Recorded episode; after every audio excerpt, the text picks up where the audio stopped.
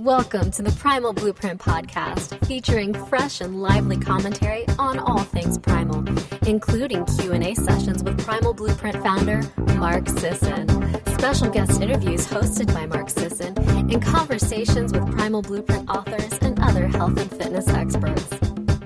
The show is presented by Damage Control Master Formula, the world's most potent multivitamin, mineral, antioxidant, anti-aging supplement available at primalblueprint.com. Past episodes are available for download or to review written summaries at blog.primalblueprint.com. And now, here's your host, Brad Kearns. Okay, I'm back in the Malibu studios with Mark Sisson. Mark, thanks for coming. Hey, you know, it's not only my pleasure, but it's my duty since I live here. And with the Primal Blueprint podcast, we're so skilled at throwing uh, new new wrinkles into the mix with the essay readings and the of course the Q&A and then a guest here and there. But today we're turning the tables on the podcast king himself. Believe it or not, we have Jimmy Moore as a guest on the Primal Blueprint podcast. Jimmy, are you there? The podcast king. I've never been told that one, but uh, I'll take it. J- Jimmy, Jimmy, you're the world famous podcast king. uh, and diet blogger, and and it appears now that you've interviewed over 900 health experts on your podcast. Is that true? Yeah, if you uh, if you add up all the people I've uh, interviewed over the past eight years, and that includes the great Mark Sisson uh, there as well. Um, yeah, it's it's probably closer to a thousand people at this point, which uh, which is quite an honor because I'm just a dude from South Carolina that lost a little weight. So yeah, hey, lost, Jimmy, uh, lost a little weight. Yeah. Can you tell us your 130 most favorite podcast guests? Sure. I'm just kidding. Number one. no, no, no. Um, the other thing that, that needs to be made mention of here is that uh, Jimmy is a semi-pro frisbee golfer, and uh, that's uh, near and dear to my own heart. Yeah. Um, how's your golf game? Oh man, we got to play some ultimate frisbee because that looks like a lot of fun. it is a blast. In fact, I uh, see you playing it on the beach at Malibu, and I'm going, man, I got to come out and play sometime, man. That's that's awesome. Yeah, you you you dig it tremendously. So let's uh, let's move on here and talk about Keto Clarity, your new book with uh, Eric Westman. Mm-hmm. So famously, you went low carb a while back. I'm gonna think around 2004 10 years ago, yep. Yep. You went paleo before it was cool to do that. You did uh, the low carb thing. Uh, right. You you identified with primal. You lost a ton of weight and then you stalled. Yeah. So is is this what brought you to the um, to the, what we would call next level shit, which would be the the ketosis thing? the next level shit. Yeah. Um, yeah. I think for a lot of people that do low carb, Mark, and they kind of get stuck, they're kind of looking for okay, what's going on? Because reducing your carbohydrate. Uh, and you talk about this quite a bit too, kind of is a, a nice starting point for a lot of people. And it gets most of the people where they want to be, at least in the short term. But over the long term, you find you need to make tweaks to some other aspects of the diet and it's not just about low carb anymore. That's where ketogenic and getting real sophisticated with it and testing for ketosis really comes into play to help people really pinpoint and target in on what they need to do to burn fat and to, to get all the health benefits, quite frankly, uh, that this way of eating will give you. And the health benefits are pretty substantial as we as we continue to discover in the uh, literature. Yeah. Um, so, are you in ketosis right now? I am. I actually tested a little bit uh, earlier, a couple of hours ago before this interview, and it was right around 1.4 on the blood ketone meter. I test in a variety of ways, and we share about this in the book. There's a whole lot of technologies that are actually on the way uh, in terms of measuring for breath ketones. I got an iPhone app that's being developed in Japan right now where you can just blow into it and it'll show you right on your iPhone screen, you know, what your current level of ketosis is. So, yeah, I try to stay in ketosis pretty much all the time. But if you come out, it's no big deal. You just go right back in. Yeah, it's no big deal. And people worry about that. They're like, oh no, I was only 0.2 on the blood meter. I'm like, you know what? Did you have an indiscretion? Yeah, I had a cupcake. Above. I said, no big deal. Get right back on it again. Do those things that it takes. And when, when you're pretty low carb and you've been in ketosis and you come out of it, it's very easy to get back into it. I almost always, when I come out, get back in within two to three days. Yeah, and that's I think I, I first learned that from uh, Phinney and Volek, the same kind of thing that yep. that you know once you're out of ketosis, it's not a big deal, and it and I've I've even heard people getting back in in a day uh, yeah. or two. And Especially again, if you use MCT oil, that really exactly, helps you get back exactly. into it. All right, so is ketosis appropriate for everyone? I don't think so. I think it's definitely a modality for treatment for people that have become frustrated by other means for dealing, not just with weight loss. That's kind of the condition that a lot of people turn to with ketogenic diets because they associate it with the Atkins diet. But we're talking about more than just weight loss here. We're talking about all sorts of health issues and especially brain health issues. That, Mark, that is the most exciting part. When I was researching this book, I had no idea just how therapeutic ketone bodies were to your brain health and the mood stabilization, the clarity, all pun intended, of mind that you get. Really, it's just fascinating to me. If I never lost another pound, I would be in ketosis simply for the way it makes me feel uh, and my brain health benefits that I get from doing it. All right, so go a little bit deeper into that. What, how does that manifest itself for you? When I'm not in ketosis, I get I get some of that kind of brain fog, uh, where it's just kind of you know they call it senior moments, and uh, you start forgetting things, and it's just like the clouds lift once I'm in ketosis, and it has to be for me. I've I've found that when I'm over 1.0 millimolar on the blood ketone meter, like I am right now, that's when I feel those effects where the clouds lift. I have just a general happy attitude. I mean, I'm a pretty happy-go-lucky guy anyway, but my wife Christine will tell you when I did low fat and I wasn't eating fat in my diet, I was an angry, angry man. and so those fats and and by extension those ketone bodies are actually fueling your brain quite well, even optimally, I would say. Right. I've, I've sort of made a point of that as well. That you know the brain as the main consumer of glucose for most people. You know, right. it's so dependent on glucose, and you forget that you could build this metabolic machinery that utilizes ketones not just efficiently, but perhaps better than glucose. Yeah, uh, and it's it's a very cool thing. I want to ask you: Is there an upper range for you in terms of millimolar, uh, yeah. uh, where it's either not worth doing, too difficult to undertake, too many sacrifices? What, what does that look like? so you're talking about blood ketone yeah. readings? Yeah. So the highest reading I've ever gotten was six point seven, and that was just a fluke. I mean, that almost sounds blood- dangerous. Well, it sounds dangerous until you realize the really dangerous it, for keto acidosis, which we can talk about if you want to, uh, is closer to 20 millimolar. Oh, yeah, so. I was still less than a third of the what what would be actually considered really really dangerous. At the same time, though, my blood sugar was like 62 mm. when I had that high. But what Volek and Phinney talk about is there's this range between 0.5 and 3.0. So what I've personally seen though is I really start feeling the benefits right at 1.0 millimolar. So I have a little bit higher for nutritional ketosis, even though technically you're probably in it closer to that 0.5. But I don't really see any extra benefits going beyond 2.5 or 3. So I usually try to stay within that 1 to 2 range, and I'm quite comfortable there. Right. And again, in terms of your consumption on a daily basis, are you cutting way back? Are you like under 50 grams, under 30 grams of carbs? What is that yeah. on a meal to meal basis? How does that how does that look? So for me, and in the book, we show people how you find your carbohydrate tolerance level. You have to find where your protein threshold level is, and then you eat fats to satiety, and then you test. That's kind of the, we did an acronym for keto using all of those terms. And so for me personally, carbohydrates have to stay. I've done this long enough, Mark. I know, I know what my carb tolerance is, and I'm talking total carbs here, uh, about 30 grams for me.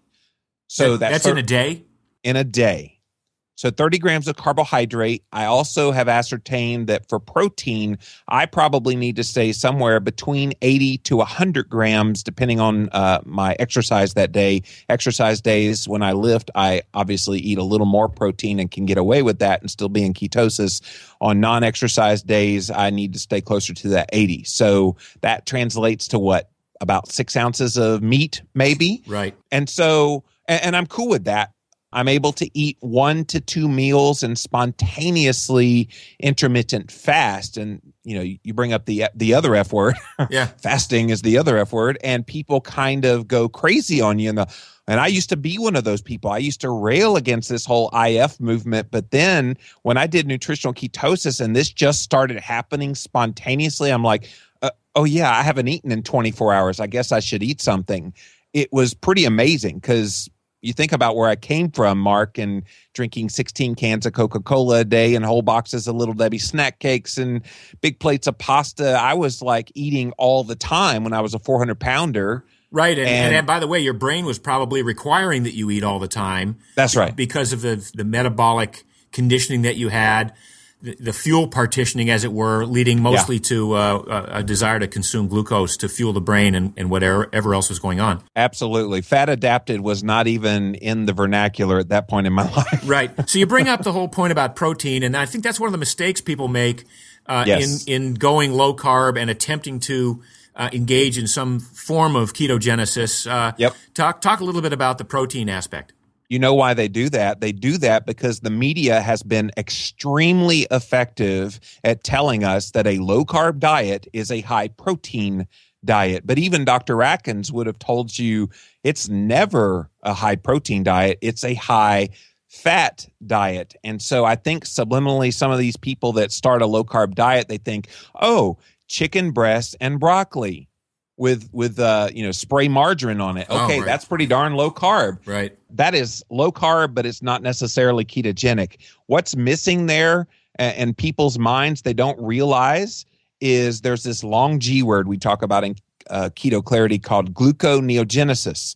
And if you're eating way too much protein, which most low carbers that stall and have issues are, you're getting way too much glucose from the protein you consume. And, and Mark, that blows people's minds. They don't realize that the body is transferring and, and making some of that protein into glucose through the liver.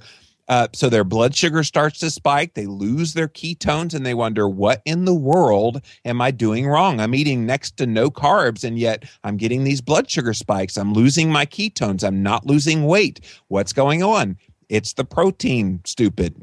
right. It's the stupid protein, stupid. Um, Yeah. Has Dr. Westman uh, offered up uh, an explanation of why a body that was quite comfortable depending on ketones and had built the metabolic machinery to build them would be so uh, readily uh, willing to create more glucose from the protein? not specifically has he addressed that that I've that I've heard him address that. I, can tell you that you know once you become uh, keto adapted, your body kind of will will tell you to stop eating. And of course, if you're becoming keto adapted, you're not eating the amount of protein that would make you Right. uh, you know go into gluconeogenesis. That's kind of what you're trying to shut off. Is what is that threshold level for protein that will keep me ketotic? Without making that glucose uh, mechanism kick in. Right. One of the other aspects of a ketogenic diet is um, it is labeled as anorectic. And um, I always found that, you know, a little bit of an interesting, titillating word in the context of diet because obviously there, there are these negative connotations. But, Yeah. but it basically decreases your appetite. And a Right. lot of people think, well, hey, wait, that's terrible. That's not a good thing. That's a bad thing. and what I found, and, and even though I'm more of a cyclic ketogenic guy and I spend more time out of ketosis than I do in, I feel personally that I've built enough of the metabolic machinery that I can that I can drift in and out quite easily and comfortably, depending on literally what you know what meals are put in front of me. But one of the long term effects of that is that I don't run my life from meal to meal. And you you alluded to that uh, briefly a little while ago when you said, you know, there's these days when you wake up and you go, oh, wait a minute, I forgot to eat, and Yeah. uh, that's that to me is not just not a bad thing. That is a good thing, and that is very freeing to be able to to know that you have access to fuel on your body. And Jimmy, you still have some access to to fat, and I have access to fat, and we are never going to tap in fully tap into that stored body fat. And again, it's such an empowering, freeing thing to understand that once you've built that metabolic machinery, you can choose to intermittently fast. You can literally forget to eat a meal and have everything be okay and retain your lean muscle mass. Well, and think about this, Mark. There are people out there right now who are going to their doctors and they're saying, look, I need something to control my appetite. And these doctors are putting some of the most powerful appetite suppressants on these patients. And guess what? The most powerful appetite suppressant, guess what, is ketosis. And so, it, yeah, it's definitely not a negative thing that people are not hungry. I, I've never found that to be anything but absurd to say, well, that's a bad thing. You know, not being hungry to me is a sign of great metabolic health. That's a that's a good way to put it. It's a it's a good thing, not a bad thing, and it's a sign of metabolic health. And I, I sort of cringe when I hear the carb centric community suggest that um, going without carbs is is dangerous for your health. That it's uh, you know the brain will won't run on it. That you'll uh, you know you'll lose your muscle mass. Uh, fat burns in a carbohydrate flame. All of these bizarre old things. And I, I, read in your book you have uh, fat burns in a fat flame. Yeah. So uh, eating fat helps stoke the flame of burning stored body fat. I like that. One of the things that I also read in your book was the idea, and I've seen this before, and while I, I sort of know it uh, intellectually, it's a tough thing for me to grok intuitively. Maybe you can expand on that. People sure. who've had their gallbladder removed can typically embark on a ketogenic diet and a high fat diet without issues. Right. Talk about that. Yeah, my wife Christine actually, uh, well, Christine, 2008, you had your gallbladder taken out? Oh, 2006. Okay.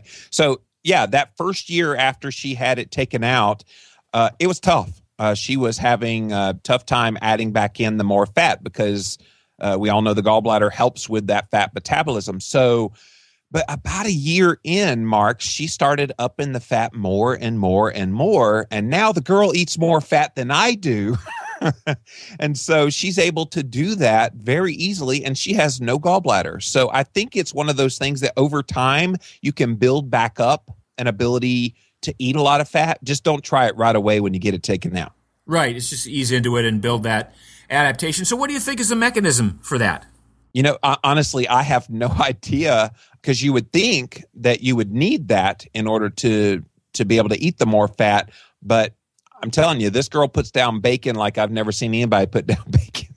well, I mean that, but that's that's it's great because I've uh, one of the things that I've noticed in my coming in contact with hundreds of thousands of people is the alarming number of people that have had gallbladder surgery. It's it's like um, yeah. it's bizarre to me that that that number of people have had issues. And on the other hand, if you think about what happens with the gallbladder and the fact that it's producing this bile, which is intended to emulsify uh, the fats that you consume, and then you've embarked on a vegetarian or a high carb eating strategy that that is by uh, its very nature a low fat eating strategy, and all of a mm-hmm. sudden you have no reason to be releasing this bile from the from the gallbladder anymore.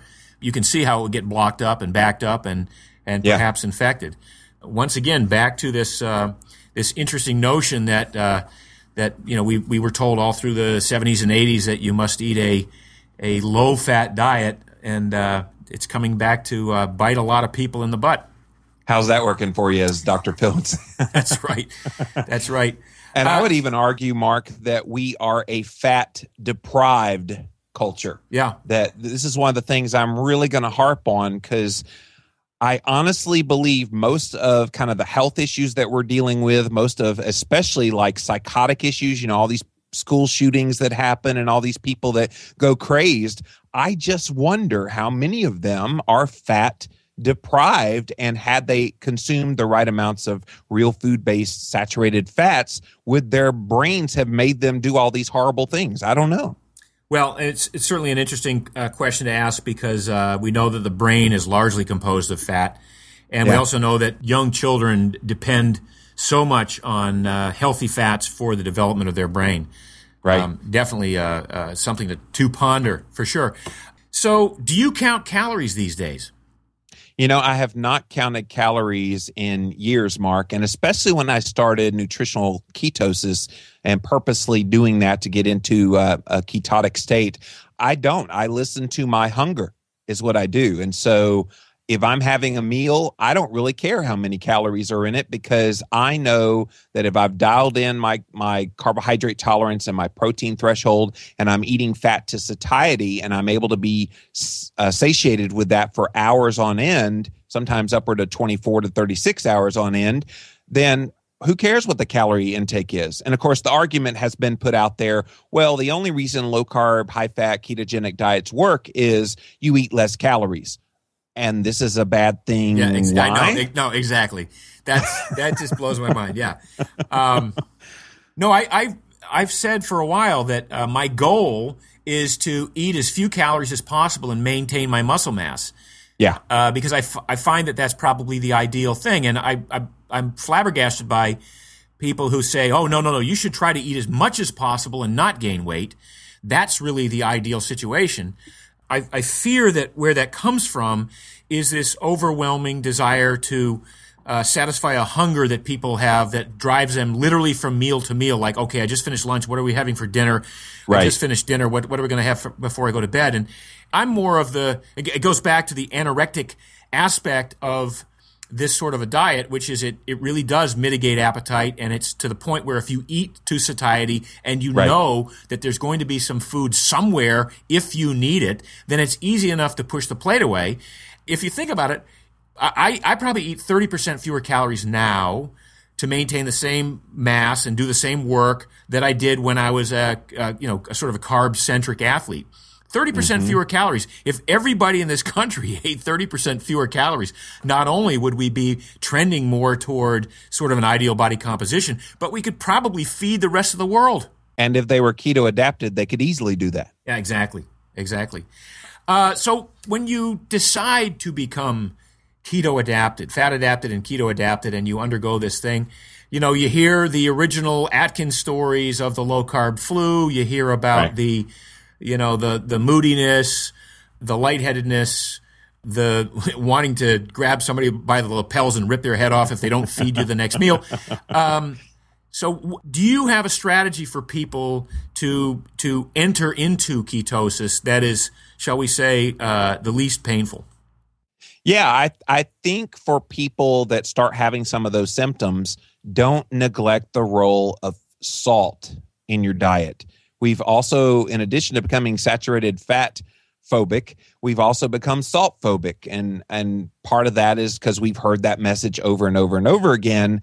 So, one of the things that happens early on uh, on any diet, but especially a ketogenic diet, is you lose a lot of salt. So, add back in the salt. I know Volek and Phinney uh, often talk about adding in like bouillon, but yeah, I mean, you don't even have to do that. You could do bone broth with lots of salt in it, and that does just the same thing. Uh, the point is, you don't have to suffer going through this. I wish I had known about this when I started way back in 2004 that the salt was a big thing. The other thing there, Mark, is people are probably still not eating enough fat because if you have some of those symptoms, you're probably not eating enough and uh, definitely not enough fat. So there's really no such thing in my mind if you're listening to your satiety signals of eating too much fat as long as you've dialed in the uh, the protein and the carbs to where they need to be for you personally eat fat to satiety and that's probably more fat than you ever thought you would ever eat. No that's a good point because if if you are dialing back the protein and the carbs it becomes almost uncomfortable to overeat the fat. Right. Yeah. Uh, i wanted to um, go back and um, and t- and talk about measuring ketones uh, mm-hmm. And you and I had this conversation probably four or five years ago, uh, even before this concept for the book came up, and that was based around uh, urinary ketones versus blood ketones. And I sort of suggested that if you are new to ketosis, if you're a, a, newbie, and let's say you've just gone on a fast or something, and you're trying to get into ketosis, that yep. the that the ketones will show up in the urine right. um, pretty substantially, but that some people who become good at getting into ketosis or or at ketogenesis, which is the generation of, of ketones, and let's like we sort of maybe should clear up this this terminology right now. Ketosis is the excess of ketones, and right. ketogenesis is the creation of ketones. So you can be good at ketogenesis, and then if you be if you've built that metabolic machinery to burn them effectively, it may be that you don't spill any or that many out in your urine or in the sweat or the breath that you're that they're but they certainly are circulating in the blood and and able for you to use them as the wonderful fuels that they are. So I guess where I'm going with that is that some people who are really good at getting into ketosis and then they measure their urinary strips and they say, wait a minute, there's there's no change. um, they may be missing the point. Would you agree? Absolutely, and and we address that head on in Keto Clarity um, because early on, yeah, if you're just starting out, the urine strips are probably going to validate a lot of your choices, uh, and it's going to let you know early on, yes, you are on the right track. But long term, the longer you do it, and the more once you become keto adapted, something interesting happens to some people, not all people. Some people still spill acetoacetate, which is the ketone body in the urine. They still spill that onto the test strip, but not everybody. So, what's going on there? Acetoacetate gets uh, converted into beta hydroxybutyrate, which is the primary ketone body in the blood. And it's the blood one that you want to care about. So, if you're testing with the keto sticks, and I get the emails all the time, I'm sure you do sometimes too, Mark. People like, oh my gosh, I'm doing everything right. And yet the keto sticks are, are not turning anything. And I'm going, why are you still measuring with urine once you become keto adapted? You really need to shift over to better ways to measure. And currently, blood is kind of the gold standard for measuring, but there is emerging technology with acetone in the breath, which is the other ketone body correlating very well with beta hydroxybutyrate. There's a few products on the market. Uh, there's one on the market right now called Ketonix, which we talk about in the book, but there's plenty of others that are on the way. I, I see by 2016, Mark, on store shelves, people will be able to buy a breath ketone meter to see how well they're doing in fat burning. Wow, uh, and an accurate one that, that correlates with blood ketones, huh? Right. Yeah. Wow. And I tested the Ketonix. It's accurate about 75 to 80% of the time, which is pretty darn good.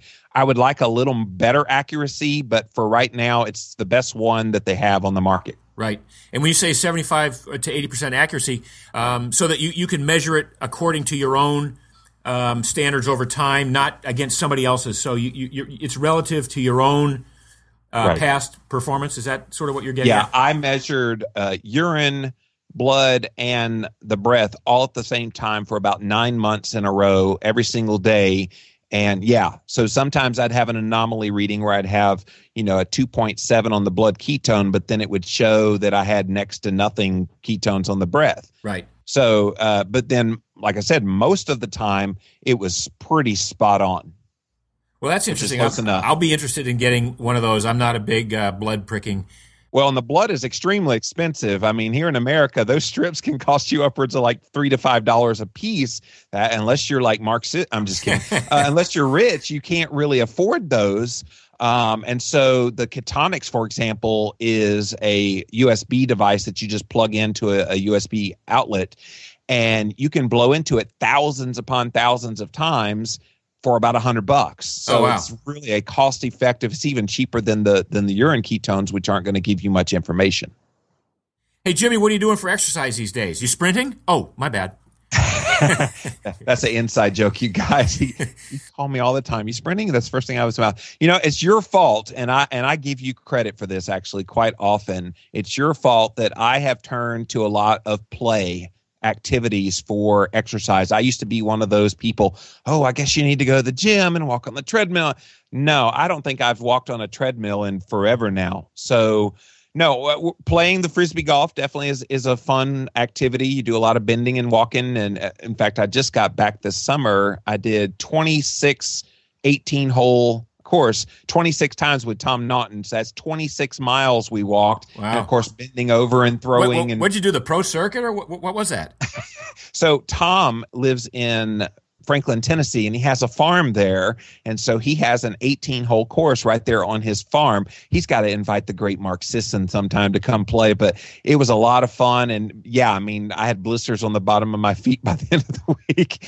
But doing that kind of activity is fun. I do love doing sprints. I've got uh, stop signs out in front of my house here. So I have a stop sign to stop sign where I can sprint from one to the other and then walk back and then sprint one to the other and walk back and do that about you know seven or eight times and I'm winded. That's what that's Um, what you need to do. That's that's I, I like know. I like what I'm hearing, Jimmy.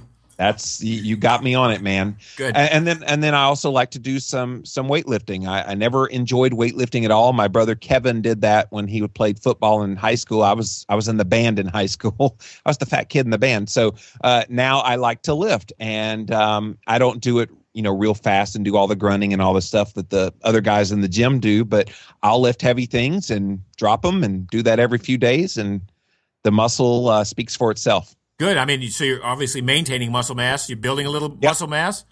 I am. And uh, during my experiment, I was able to uh, show you can be in a ketogenic state. You can cut down on the amount of protein and carbohydrates you consume and still build muscle and burn fat at the same time. That's another one of those memes that gets out there. There's no way you could possibly shed fat and build muscle at the same time. Uh, oh, yeah, you can. No, that's awesome. That's that's probably one of the greatest things that uh, speaks on behalf of ketosis and ketogenesis. I love it. Uh, bu- build muscle and burn fat at the same time. Hey, it sounds like an infomercial almost.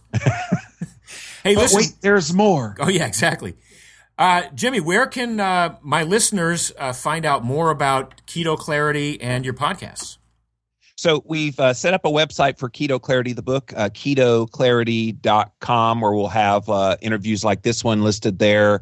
Uh, I'm doing a lot of speaking events. I'm actually very privileged to be able to go on an international tour. I'm going to go to New Zealand. I'm going to do a three week tour through Australia in November. And then February next year, going to South Africa. So, real excited about taking the ketogenic message worldwide. But ketoclarity.com is that website. And then the Livin' La Vida Low Carb Show, where uh, I guess I'm the podcast king, uh, is at thelivinglowcarbshow.com. Awesome. Well, listen, Jimmy, it's been a pleasure speaking with you as always, and uh, having you enlighten our our crowd on ketosis, ketogenesis, and all the wonderful benefits that come from it. So, uh, thanks for joining us, and I'm going to hand it back over to Brad right now. That was Jimmy Moore and Mark Sisson talking about ketones. Living La Vida Keto. Living La Vida Keto. New website. I just made it up if you're still listening. That was great, Jimmy. Thanks. Very fascinating. Um, I know it was moving kind of quickly, so we will have the transcript printed on blog.primalblueprint.com. When we get into the science, you can read a little more carefully or just re listen to this wonderful podcast, especially for those of you considering delving into the ketone scene. It's all here in one bright purple book cover. So look for it on the bookshelves or on Amazon Keto Clarity or visit the website. Thanks, Jimmy Moore, and thanks, listeners, to listen to the Primal Blueprint podcast with Mark Sisson. Until next time, I'm your host, Brad Kearns. Hey, podcasts are great, but how about a life changing weekend at PrimalCon? Coming up is the historic occasion of our fifth annual event in Oxnard, that's on the beach in Southern California, at the amazing Embassy Suites Mandalay Beach Resort. It's about an hour north of Los Angeles, one of the best kept secrets in Southern California, this resort right on the sands of the beautiful beach town of Oxnard. And we have an amazing park there, an expanse of grass, and all kinds of fun stuff to play on. So we'll be spending a fun weekend outdoors with an awesome slate of presenters talking and presenting on all manner of physical activity, diet, health, nutrition, posture and movement mechanics, all kinds of topics covered. So you'll get a great education from the world's leading experts, but we'll also have a ton of fun and excitement. Of course, we're going to play the annual Survivor Team Challenge, just like you see on TV, except this one is more fun, more challenging. It includes brain teasers and good team strategy challenges. We're also going to have, of course, the world famous PrimalCon Ocean Plunge slash Jacuzzi Sprint. So you're going to run into the pretty cold ocean, guaranteed. And then about a two minute sprint where we take over the entire jacuzzi at the Mandalay Beach Resort. People look at us like we're crazy, but it's tons of fun. And then we're going to dine on the all time fabulous PrimalCon food, which you can see all kinds of pictures of on the website. So visit primalblueprint.com, look for the PrimalCon link. You can see pictures and videos chronicling the wonderful times we've had in Oxnard over the past four years. And we certainly hope you can join us for the fifth annual PrimalCon Oxnard, September 25th through 28th, 2014.